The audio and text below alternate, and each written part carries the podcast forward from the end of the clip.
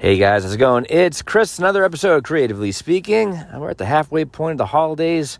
Hopefully, you guys are getting all your Christmas shopping or holiday shopping done for your friends and your loved ones.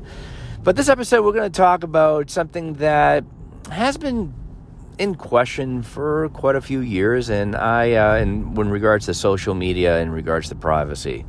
And I took a step just recently and kind of on a personal level, taking myself out of a social media type of grid. However, the business end of uh, our social media uh, presence is still there. But, you know, it's something that I think a lot of people should be aware of, and it's something that um, is quite concerning, you know, nowadays. So, you know, being a guy in his late 40s, you know, I'm, you know, born and raised pre internet, and uh, a lot of you have and you know uh, how that was and a lot of you have not. And uh, you know life as you see it today is is life as you know it.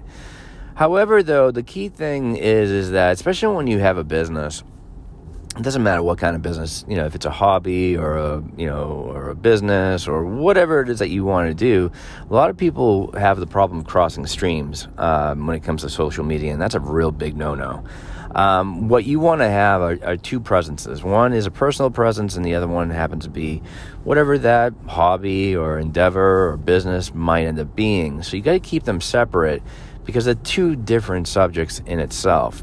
However, though, I've been, in this case, being the title of this particular episode, I've been a member of Facebook since 2008. So, in and around the time where really Facebook kicked into high gear, and, and, it was a really exciting time. I mean, at that time, a little bit prior to that, it was really just known as a college thing, and then it kind of hit slowly into mainstream society and the factor of, wow, you know, you're discovering people that you haven't seen, you know, in many years, maybe 20, 30 years, relatives that, you know, you might have never met, but you found them on Facebook. So, really exciting times.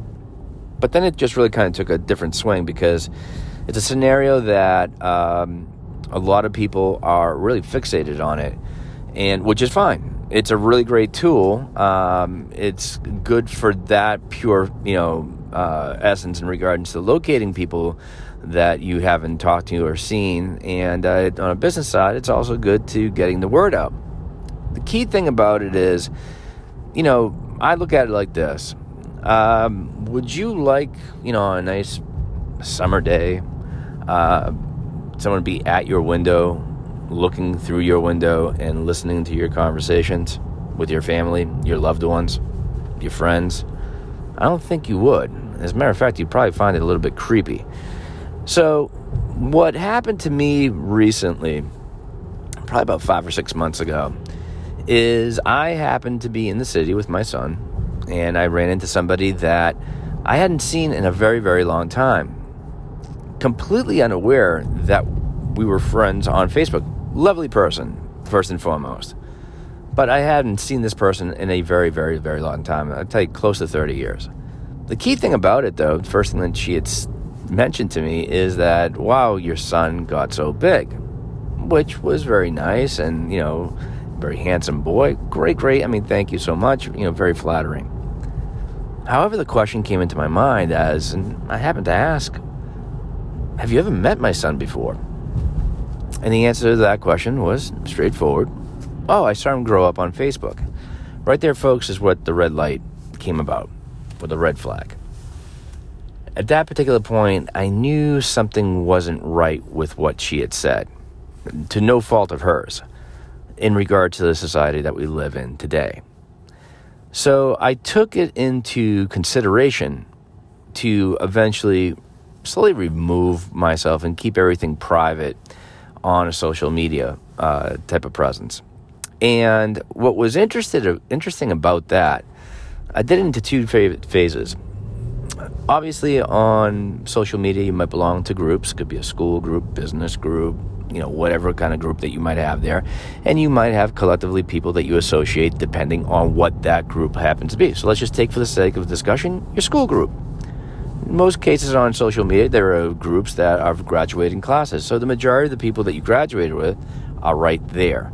amongst, and then you have work, and uh, as far as that type of group, or whatever the case might be. So, what I decided to do is, with all due respect, reformat the way that my social media was. And then pretty much took people that normally I don't or haven't spoken to in many years and placed you know them into these particular groups where I can communicate that to them as a whole. Same thing with work and whatnot. So what ends up happening, my in the air quotes, my friends list decreased considerably. The astounding thing out of this whole little experiment was one small thing. I posted less. It wasn't because of the situation that happened to me a few months ago. Had nothing to do with that. It meant to me that whoever I had on my friends list, on, in this case, for the example of Facebook, were people that I normally converse with or text or pick up the phone. So there was no need for me to post because these are people that, again, I stay in touch with.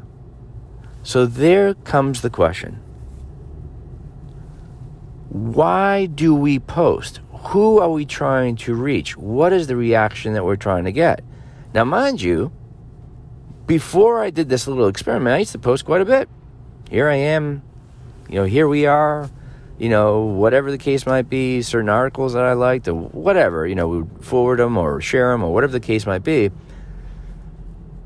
But when that happened, when that experiment happened, I noticed that that wasn't happening. Because if there was an article that I read, I would just pick up the phone and talk to, you know, person so and so about the article.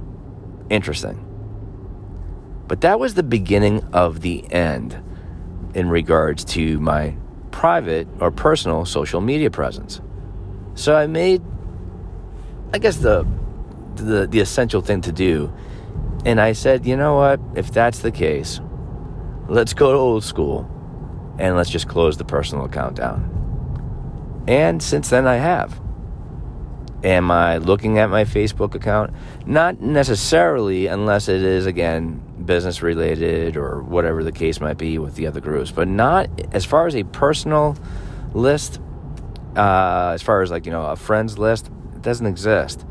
So it is kind of getting a monkey off your back in many cases, and you realize how much you don't need that social media uh, personal presence. So I'm just throwing that out to you. So if you're in that type of situation and you want to keep your privacy just what it, it sounds like private, I would consider doing that because the key thing is that you know, guys, no one has a thousand friends, or two thousand friends, or five thousand friends, or three hundred friends. You might have three hundred acquaintances, a thousand acquaintances, people that you just met that are considered quote unquote digital friends. But your true friends are probably probably count them on one hand, right? As the old saying goes.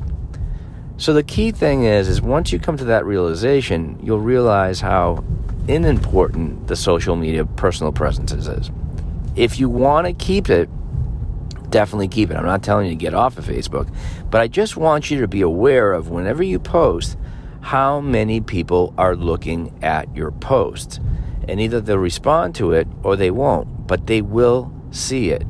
So sometimes it's good to keep things lock and key and not only protecting yourself, but protecting your loved ones as well.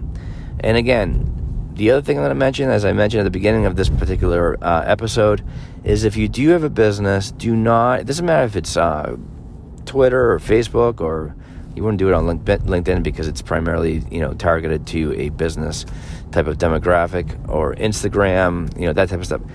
Don't cross your streams. Keep whatever is business, business. Keep whatever is personal, personal. And like I said many episodes ago, is if you cross streams and you do try to, you know, let people know about your business constantly on your personal page, if you know about it or if you don't know about it, there's a very good chance people might block you and you would be completely unaware of it. And your organic reach is going to go nowhere. So, just want you know, a little food for thought. If you have any comments, definitely uh, leave them below. And with that being said, hopefully you enjoyed this podcast or this episode.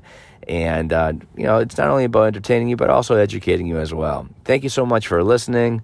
Have a great day, and I'll talk to you soon.